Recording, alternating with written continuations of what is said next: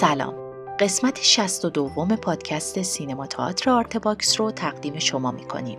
آرتباکس پادکستیه که در اون داستان زندگی بزرگان معاصر ایران رو از زبان خودشون میشنویم.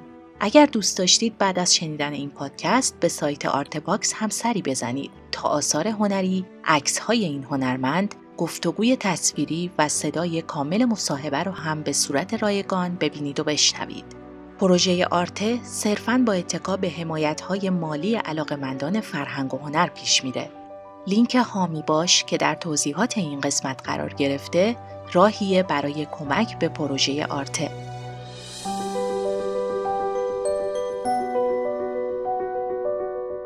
قسمت دهم و آخرین قسمت از صحبت‌های فاطمه معتمداریا که درباره بازیگری و سینما هست رو با هم میشنویم.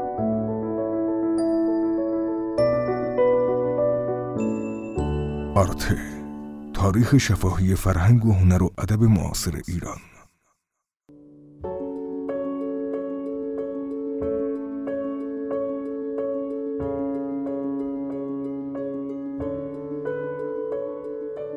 برای اینکه توی فیلم بازی کنید سوژه هاتون چجوری انتخاب می‌کنید؟ یعنی چه ویژگی باید داشته شما بپذیرید؟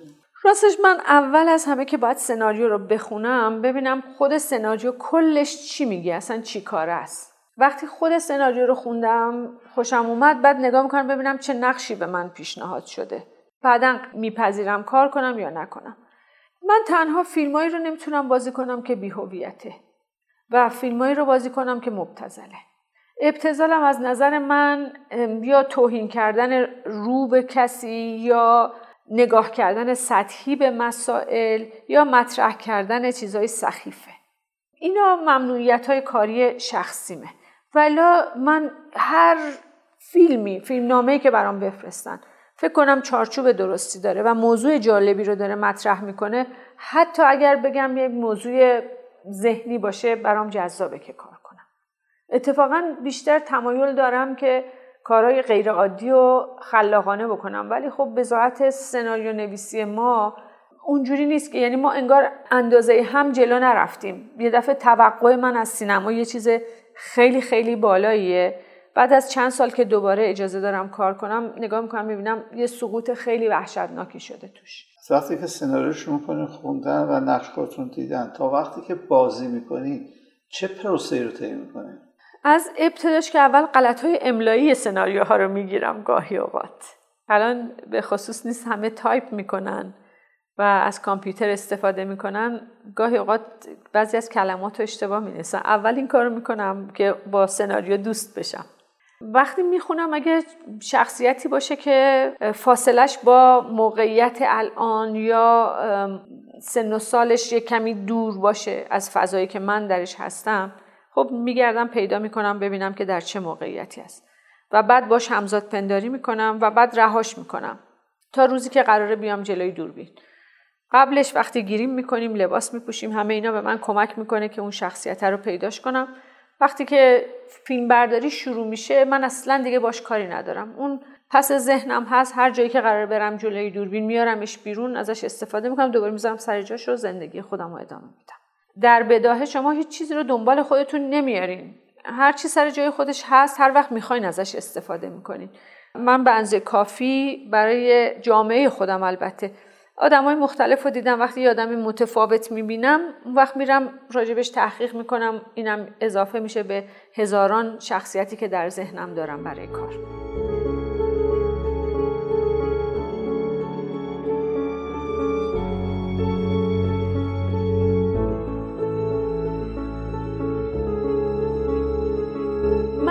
خودم خیلی ارزش قائلم. برای خودم به عنوان انسان. توقعم از خودم خیلی بالاست. یعنی فکر می‌کنم توانایی من به عنوان یک انسان خیلی بالاست. آدم اهل جنگ و دعوایی هم نیستم. خیلی صلح طلبم و خیلی هم شادم و خیلی هم پر انرژی. این مجموعه باعث میشه نگاه منو به انسان دارای این وجوه بکنه. یعنی من ممکنه حتی یک شخصیتی بازی کنم که به نظر بیاد منفیه. ولی در اون آدم منفی وجوه انسانیشو می‌کشم بیرون. چون اون کسی هم که توی یک مجموعه مافیا قتل می‌کنه شب که میره خونش بچهشو که بغل می‌کنه میبوسه و نوازش می‌کنه. اون خصلت های انسانی در همه وجود داره. در موقعیت های متفاوت وقتی تغییر می‌کنن من خیلی تمایل ندارم که وجوه غیر انسانی آدما رو بهش نگاه کنم. در بدترین آدما و در بدجنسترین آدما به اون رگه انسانی که بهش مهر، محبت و عشق ورزی و ادامه حیات رو مستطر می‌کنه نگاه می‌کنم. من حتی شاید اینجام جاش نباشه ولی وقتی می‌رفتم بازجویی به بازجو می‌گفتم که شما شب که میرین توی خونه تلویزیون رو روشن می‌کنین داره سریال منو نشون میده. بیجامه پوشیدین بچهتونم تو بغلتونه خانمتونم بغل دستتون. یعنی من وارد خونه شما شدم. من عضو خانواده شما هستم. بله. گفتم پس شما هم عضو خانواده منی. پس ما با هم هیچ اختلافی نداریم. باید ببینیم کجای کارمون اشکال داره که الان شما اونجا نشستی من اینجا. و من یه جوری برخورد کردم که وقتی از در اتاق می‌خواستم بیام بیرون به من گفتن من خیلی خوشحالم که با شما آشنا شدم. و برای من شروع کردن از که من استاد دانشگاهم کجا درس میدم؟ و وضعیتم چجوریه؟ وضعیت جامعه چجوری اصلا مسائل منو فراموش کردن. امضا آخرش ازم گرفتن.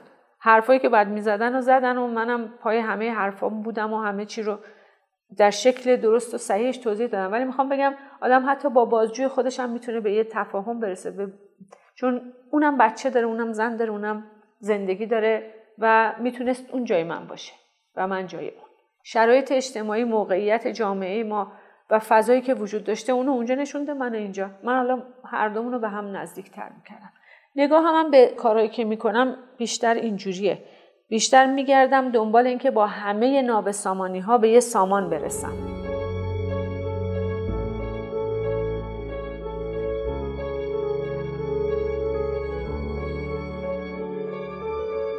حالا شده که پیدا کردن اون نقش براتون کار مشکلی باشه و اصلا فکر نمی‌تونین؟ بله. من معمولا سکانس های سخت و تاثیرگذار فیلم هایی که کار کردم همیشه از شب تا صبح خوابم نبرده و روز فیلم برداری گفتم من نمی‌تونم اینو بازی کنم. و با یک حراس و استرابی رفتم جلوی دوربین. و وقتی کار شده دیدم اتفاقا اون صحنه صحنه خاصی شده در فیلم. خیلی برام اتفاق میفته که احساس عجز می‌کنم. که میگم چه اشتباهی که چرا من قبول کردم این فیلم رو بازی کنم. من نمی‌تونم اینجا نمی‌تونم اینو بگم اینجا نمی‌تونم این رفتار رو بکنم.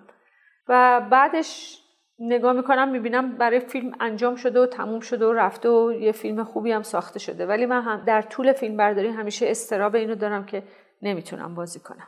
در سناریوهای ما همیشه یک تیتر از شخصیت رو می نویسن گاهی اوقات عمقش و چالشش رو گذاشتن برای تو که ببینن کی بازی می‌کنه بره حالا یه نفر ممکنه در همون خط اصلی بگیره و کار کنه یکی باید بره تو عمقش. من معمولا اگر که در سناریو این عمق شخصیت وجود نداشته باشه نه فقط در مورد شخصیت که خودم بازی می‌کنم در مورد کل سناریو این کار رو می‌کنم.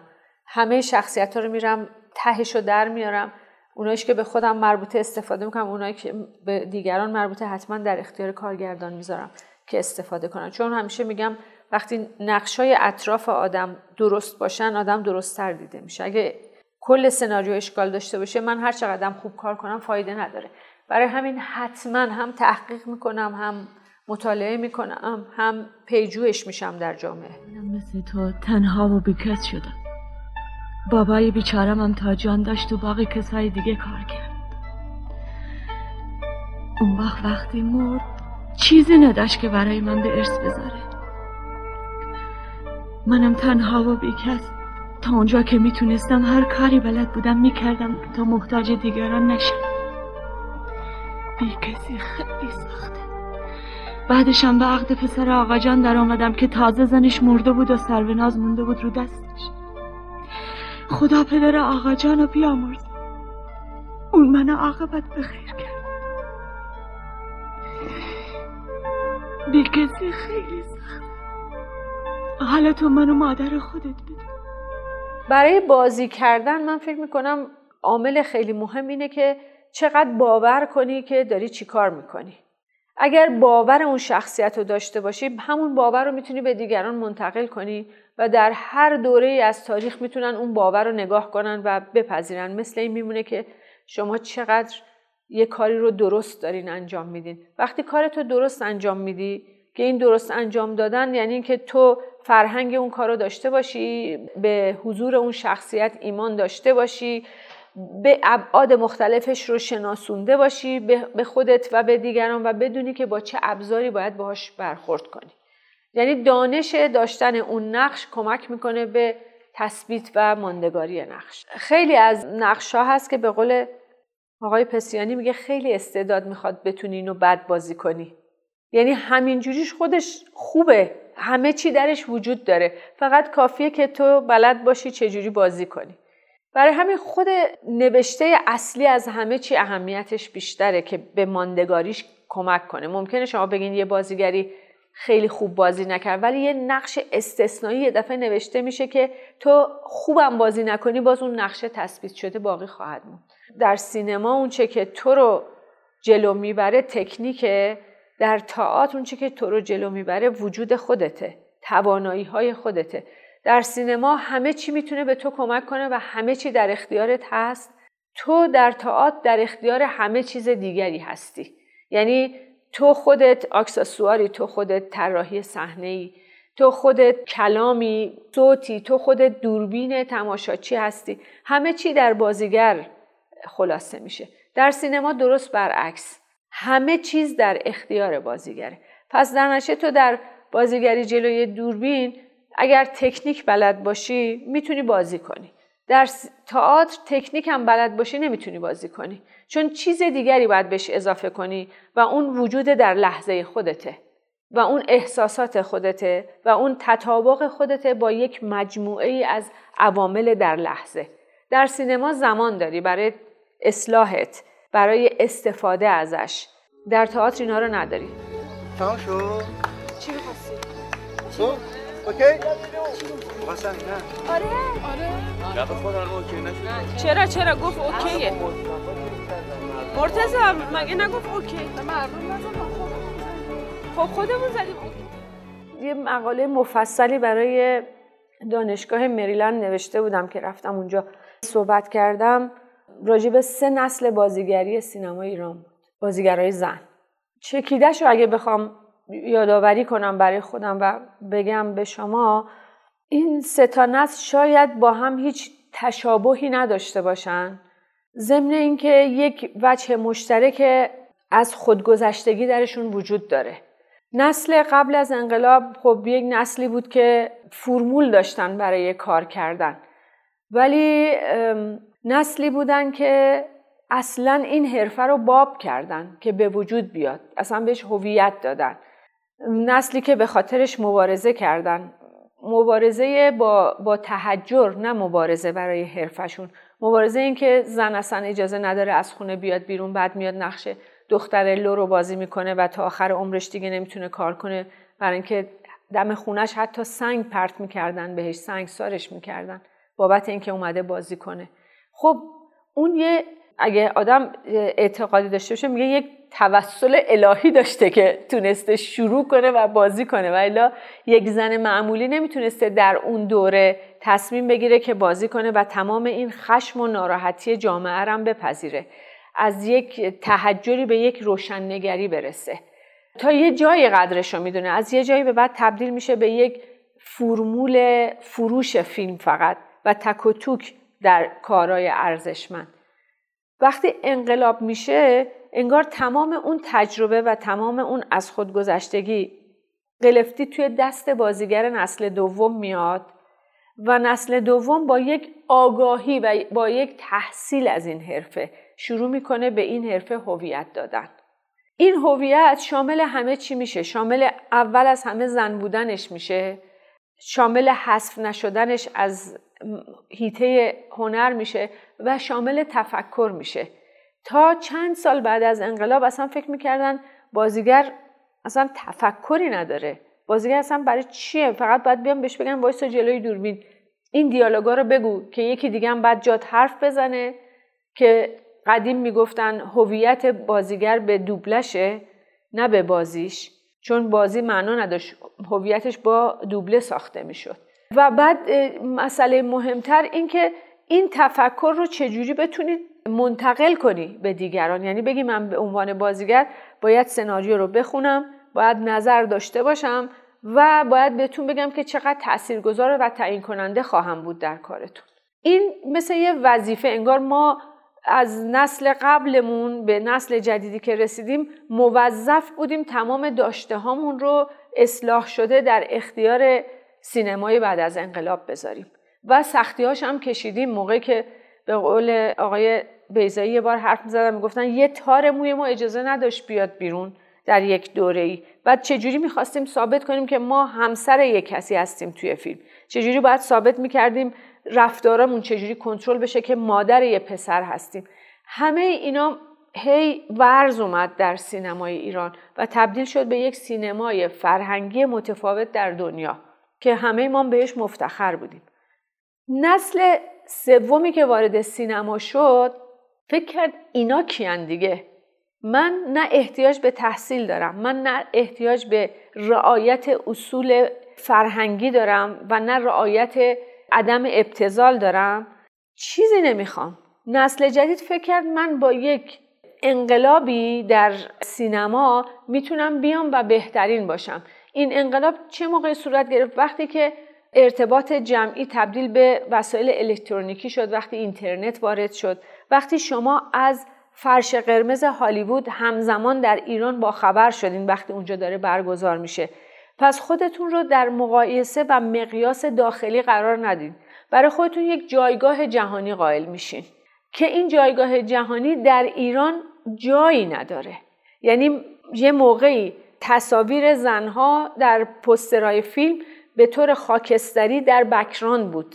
تبدیل کردن این شکل خاکستری به شکل رنگی در جلوی تصاویر مردا در سینمای ایران یه بیست و چند سالی زحمت اساسی برده که تبدیل شده. بابت فیلم هایی که ساخته شده بابت نقش هایی که توش بازی شده.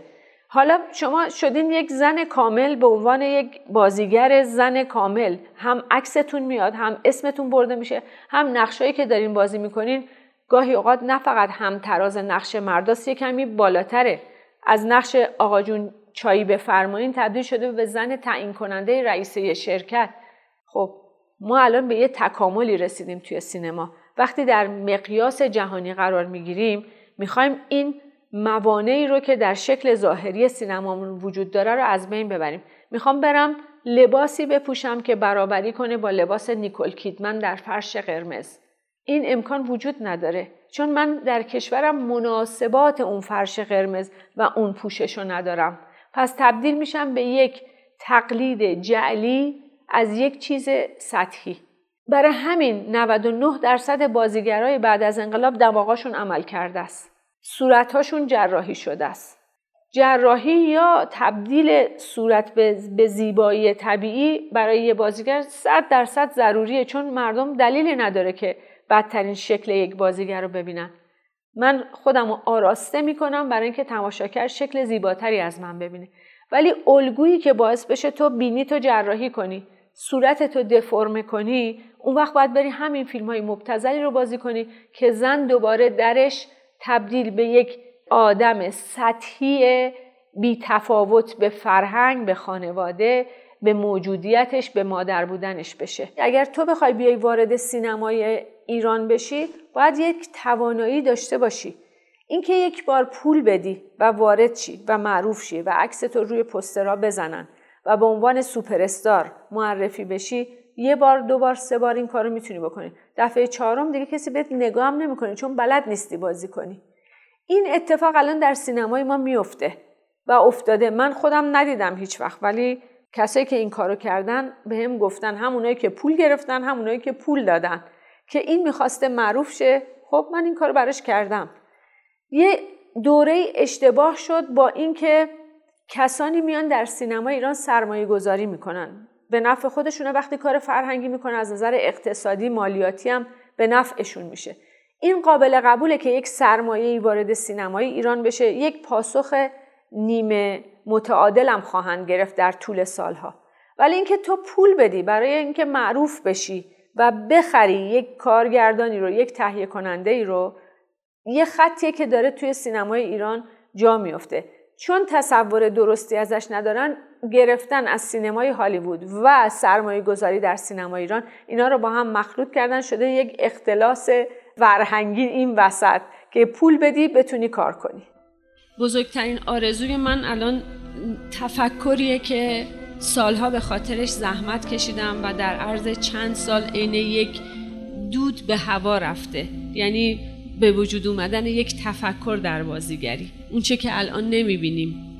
در بازیگرای زنمون یا کمتر می‌بینیم. اونچه که به عنوان ظاهر سعی کردم حذف کنم از زن بودنم و الان می‌بینم توی سینما با نه به عنوان یک زن جذاب یک زن زیبا بلکه به عنوان یک عروسک تصنعی و معیار تمام زیبایی شناسی که در سینمای ما الان وجود داره دماغهای کوتاه شده و ابروهای هوا رفته و لبهای غیر عادیه این چیزیه که در جامعه ما خب هر خانمی می‌تونه انتخاب کنه یا هر آقایی می‌تونه انتخاب کنه. و زیبایی شناسیش هر چیزی هست شخصیه. ولی وقتی ما وارد یک قاب تصویر میشیم و این رو به نمایش می‌ذاریم به اندازه میلیون ها هموطنمون اجازه دید میدیم به تصویر خودمون وقتی که انقدر متفاوت بودن و انقدر دور بودن از شخصیت خودمون یه ذره غیر عادیه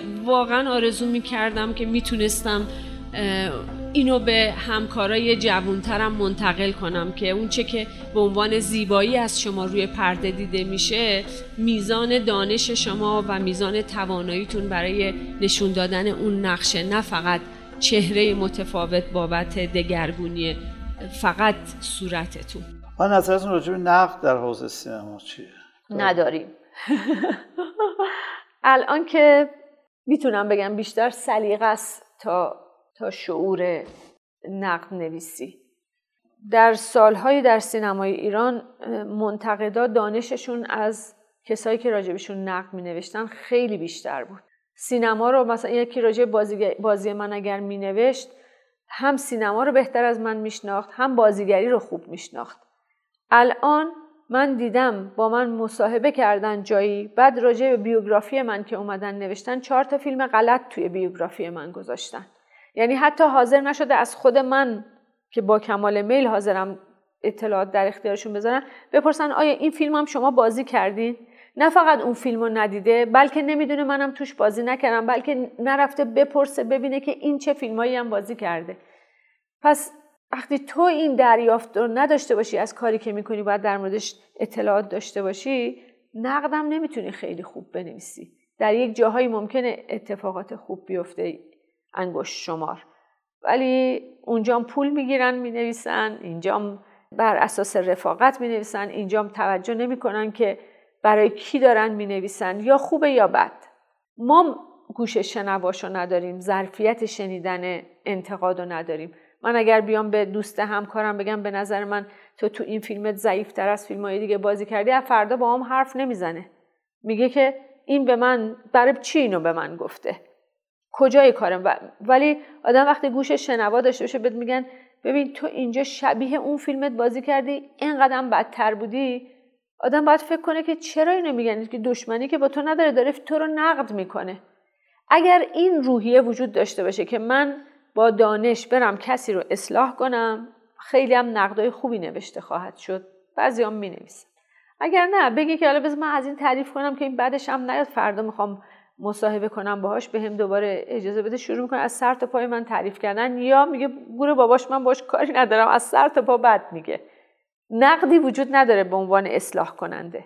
چیزی که به نظر خود من می‌رسه برای بهبودی اصلا کار فرهنگی نه فقط در ایران در دنیا چون خیلی جاهای دیگه دنیام هستن که مثل ما با یک سنبه پرزور میان یه دفعه میشن یه حباب فراموش میشن.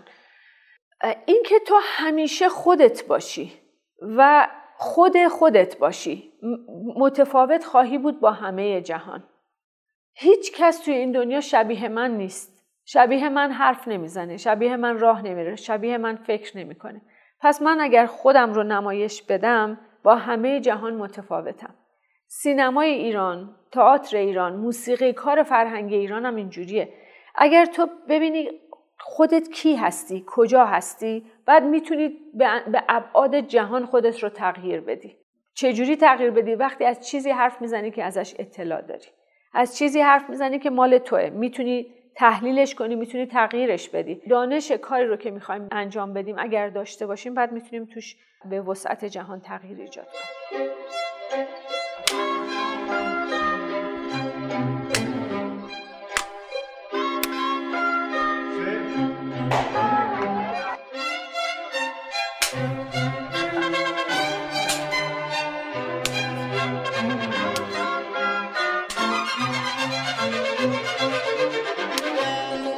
اگر سیر تحول سینما ایران رو از ابتدا بخوایم تا امروزی که اینجا هستیم با هم سال 96 حرف بزنیم باید بگم یک سیل بسیار پرفراز و نشیبی رو طی کرده. سینما ایران وقتی شروع کرد با یک تغییر اساسی شروع کرد. یعنی تمام مناسبات قبل از انقلاب رو می‌خواست تغییر بده و یک جایگزینی صحیح داشته باشه. ولی نمی‌دونست چی می‌خواد. در نتیجه فیلم های سالهای اول ما به یک بلا تکلیفی در یکی پوشش زنان به خصوص حضور زنان چون سه عامل اصلی خشونت و سکس و الکل از سینمای ما حذف شد که باعث افتخار و باعث رشد سینمای ما شد. سه عاملی که همیشه در همه جای دنیا معیار پیشرفت یک سینما بود. وقتی حذف شد جایگزینش جای روابط انسانی فرهنگ شعور هویت جایگزین این سه تا عنصری که عامل بود شد. و سینمای ما بعد از یک سالهایی در سالهای 60 و 70 در دنیا معروف شد به سینمای ایران مثل سینمای هالیوود. از یک بیچیزی چیزی به دست آورد که حالا باید مثل یک نهال ازش نگهداری می‌شد. نگهداری شد. سالهای 60 و 70 سینمای ایران مثل یه نهال ذره ذره بهش آب دادن تا کسی بهش خدچه وارد نکنه. بی احترامی به کسی نباشه رفتار غیر انسانی وجود نداشته باشه. توهین حذف شد فوش حذف شد بیهویتی حذف شد. ما تبدیل شدیم به یک سینمای شاعرانه مثل فیلم نارونی. تبدیل شدیم به یک سینمای با هویتی مثل فیلم باشو. به یک سینمای با هویتی مثل ناصرالدین شاه آکتور سینما. اینا مال دوران 60 تا 70 سینما ایران. از نیمه دوره دهه هفتاد یعنی از سال 76 به بعد یک سقوط اساسی در سینمای ما اتفاق افتاد و اون این بود که مدیران سینمایی که ما رو عین بچه نگهداری کرده بودن و ما رسیده بودیم به سن نوجوانی در اوج شکوفاییمون ما رو ترک کردن. و ما زیر پامون خالی شد. انگار ما این نهال تازه رشد یافته پر از شکوفه برای اینکه بار بدیم دونه دونه میوه هامون داشت نارس می‌شد. بخش زیادیش به خاطر سیاست هایی بود که اتفاق افتاده بود و اصلا کل اتفاقات اداری ما داشت تغییر می‌کرد. به ما یاد داده بودن نم نم راه رفتن رو ولی ما هنوز پامون محکم نشده بود که دستمون رو رها کردن.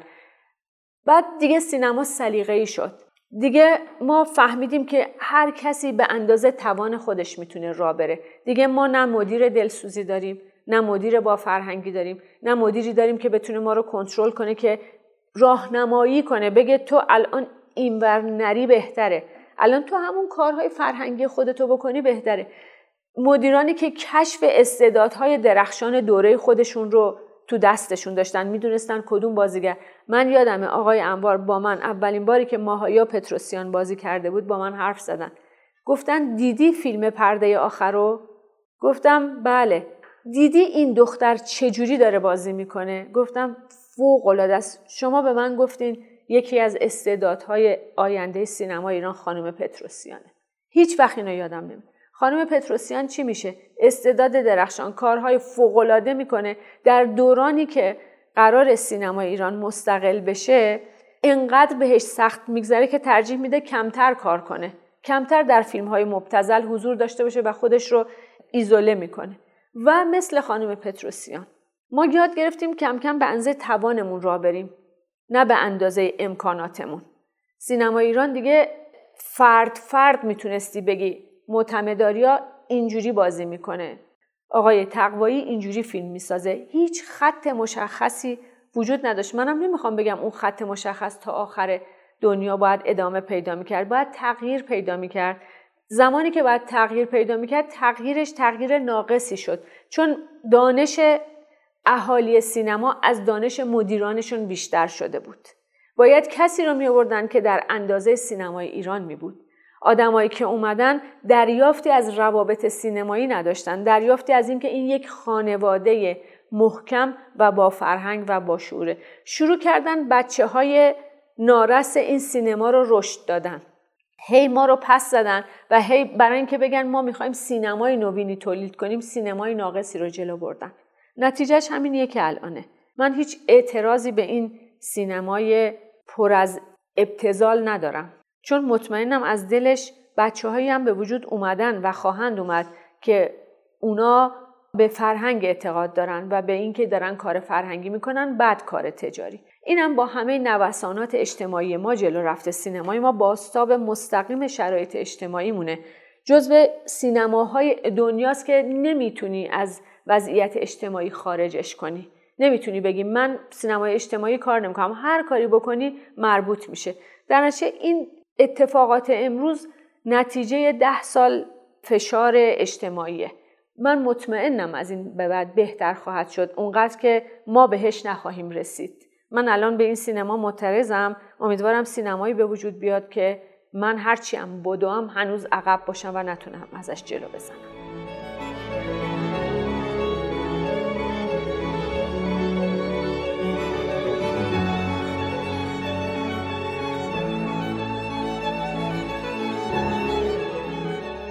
کار کدوم هنرمندا؟ هم از کارگرهای بازیگر شما خیلی به شوق میاره در ایران من از کارای آقای ایاری برام یک سر و گردن از همه کارا منطقی تره و مسجل تره. شیوه و تکنیک خوبی توی کارشون دارن و قویان و مطلقن خوش تکنیک ترین کارگردانی که می‌شناسم. خب خیلی از کارگردان های خوب دیگه ای هم هستن که اصلا راجب کارشون بحثی نمیشه کرد. ولی آقای ایاری یه وجودی داره در کارش که اون وجود برای من خیلی مطلقه برای دوست داشتن. متاسفانه در مورد بازیگرامون باید بگم انقدر در نوسان قرار گرفتن همیشه که هیچ وقت یک خط مشخصی که بگی داره این خط رو ارتقا میده در بازیش نیست. یه دفعه یه دوره متوقف میشن بعد میان خیلی خوب میشن. یا در یک دوره خیلی خوبن یه دفعه میان یه سطح نازلی پیدا می‌کنن. نمی‌تونم بگم بازیگر بد داریم چون واقعا همشون بی‌نظیر کار می‌کنن. اگر خوب کنترل بشن. بازیگرای ما جزء بازیگرای خیلی خیلی خاصن. نیست در یک محدوده مجبور بودیم کار کنیم. این محدوده بهشون قدرت نمایشی خوبی داده. قدرت داده که تو وقتی نتونی از موت استفاده کنی از بدنت استفاده کنی و ممنوعیت داشته باشی محدودیت داشته باشی برای بازیگریت این محدودیت هی به تو کمک می‌کنه که درونی تر کار کنی و در از درونت خیلی صافتر به بیرون منعکس کنی احساساتت رو و رفتارات واقعا به نظر من میاد که بازیگرای ایران یه استثنان در بازیگری اگر که تحت کنترل درست قرار بگیره شما تو سینما و گاهی هم که تو تئاتر میرین نوآوری می‌بینین نوآوری در تئاتر خیلی می‌بینم. بله خیلی زیاد. چون تئاتر احتیاج به تحقیق و تفحص داره. وقتی تحقیق می‌کنین خب بخواین یه ساختاری رو بشکنین نوآوری ایجاد می‌کنین دیگه. ممکنه موفق بشین ممکنه نشه ولی این کار رو می‌کنین. در سینما تقریبا نمی‌بینم. گاهی اوقات بعضی از بچه های جوون مثلا مثل آقای مکری هست که خیلی فیلمساز مورد علاقه منه. توی جوونا. خیلی تلاش می‌کنه و جلو میره ولی در حدی که امکانات بهش اجازه میده این کارو می‌کنه. تک و توک شما می‌بینین یک خلاقیته ولی در ساختار سینما ابدا همونی هم که هست و نمیشه رعایت کرد. چون که همه چیز سلیقه‌ایه در نتیجه توی یه دفعه مثلا دهه 60 تا 70 سینما ایران خیلی شکوفا میشه چون کسایی که مهندسی می‌کنن معماری می‌کنن سینمای ایران و خیلی با دقت و با درایت و با تفکرن. بعد یه دفعه توی مثلا دهه هشتاد یه سقوط وحشتناک. ولی خب این مال نسل منه نسل جوون. خودشون میگردن راهشون رو پیدا کنن چیکار باید بکنن. اونا دیگه مثل من نیستن تابع باشن و خیلی وفادار باشن به ارزش های موجود یا ارزش هایی که در قبل وجود داشته باشه اونا می‌زنن همه چی رو خراب می‌کنن میرن جلو یه چیز جدید برای خودشون می‌سازن. امروز تو دنیا چه چیز بیشتر از همه شما شگفت زده می‌کنه؟ شگفت زدگی من در دنیا به شکل مثبتش وقتیه که میشنوم یک بچه 19 ماهه می‌تونه تلفن بزنه به اورژانس و مادر مریضش رو نجات بده. شگفت زدم می‌کنه که یه موجود به این کوچیکی از کجا این همه دریافت پیدا کرده. شگفت زدگی منفی وقتی می‌بینم که انسانی سر انسان دیگر رو می‌بره و فکر می‌کنم که جهان به چه سویی پیش رفته. چقدر از ابتدای بشریت تا الان ما رشد کردیم. در یک تضاد خیلی وسیع. شما اگر یک جوانی دختر خانمی بخواد مثلا مسیر شما رو بره چه توصیه بهش می‌کنه حالا یه توصیه نمیشه به جوونی کرد که می‌خواد وارد این حرفه بشه. چون انقدر ابعاد گسترده و سخت و سنگینی داره میشه بهش توصیه کنم که اول خوب بخون خوب ببین خوب بشنو. همه هنرها رو بعدا انتخاب کن بیا توی این رشته.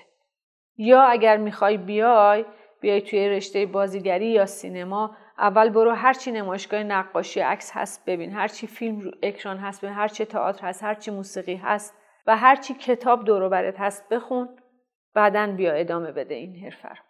واسش تمام این موفقیت ها رو تمام لذتی رو که از زندگی می‌برم گاهی اوقات میام وسایلی رو جابجا کنم میگم من اینو از سینما دارم.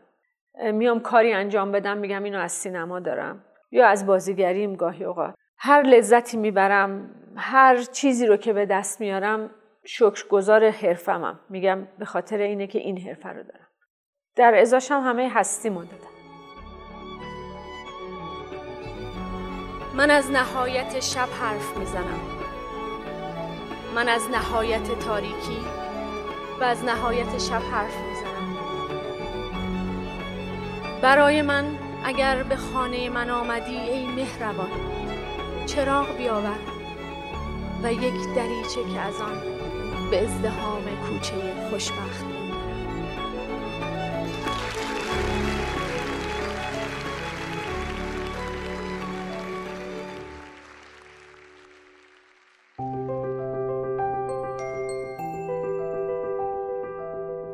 خیلی ممنون که پادکست ما رو شنیدید. در اینجا این مجموعه ده قسمتی به پایان می‌رسه. در قسمت بعد با پرویز پورحسینی همراه میشیم. تهیه کننده پروژه فخردین انوار، تولید پادکست زهرا بلدی و پرهام وفایی. همکاران این قسمت حسین سلامت و دلارام فتحی. متن خلاصه پادکست شکیبا شخصیان.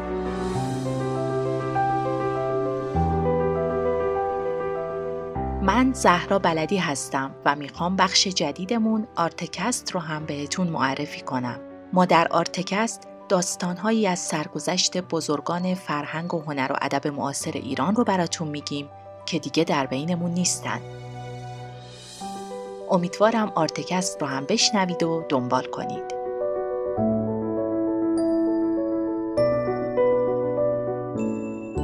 وبسایت ما artebox.ir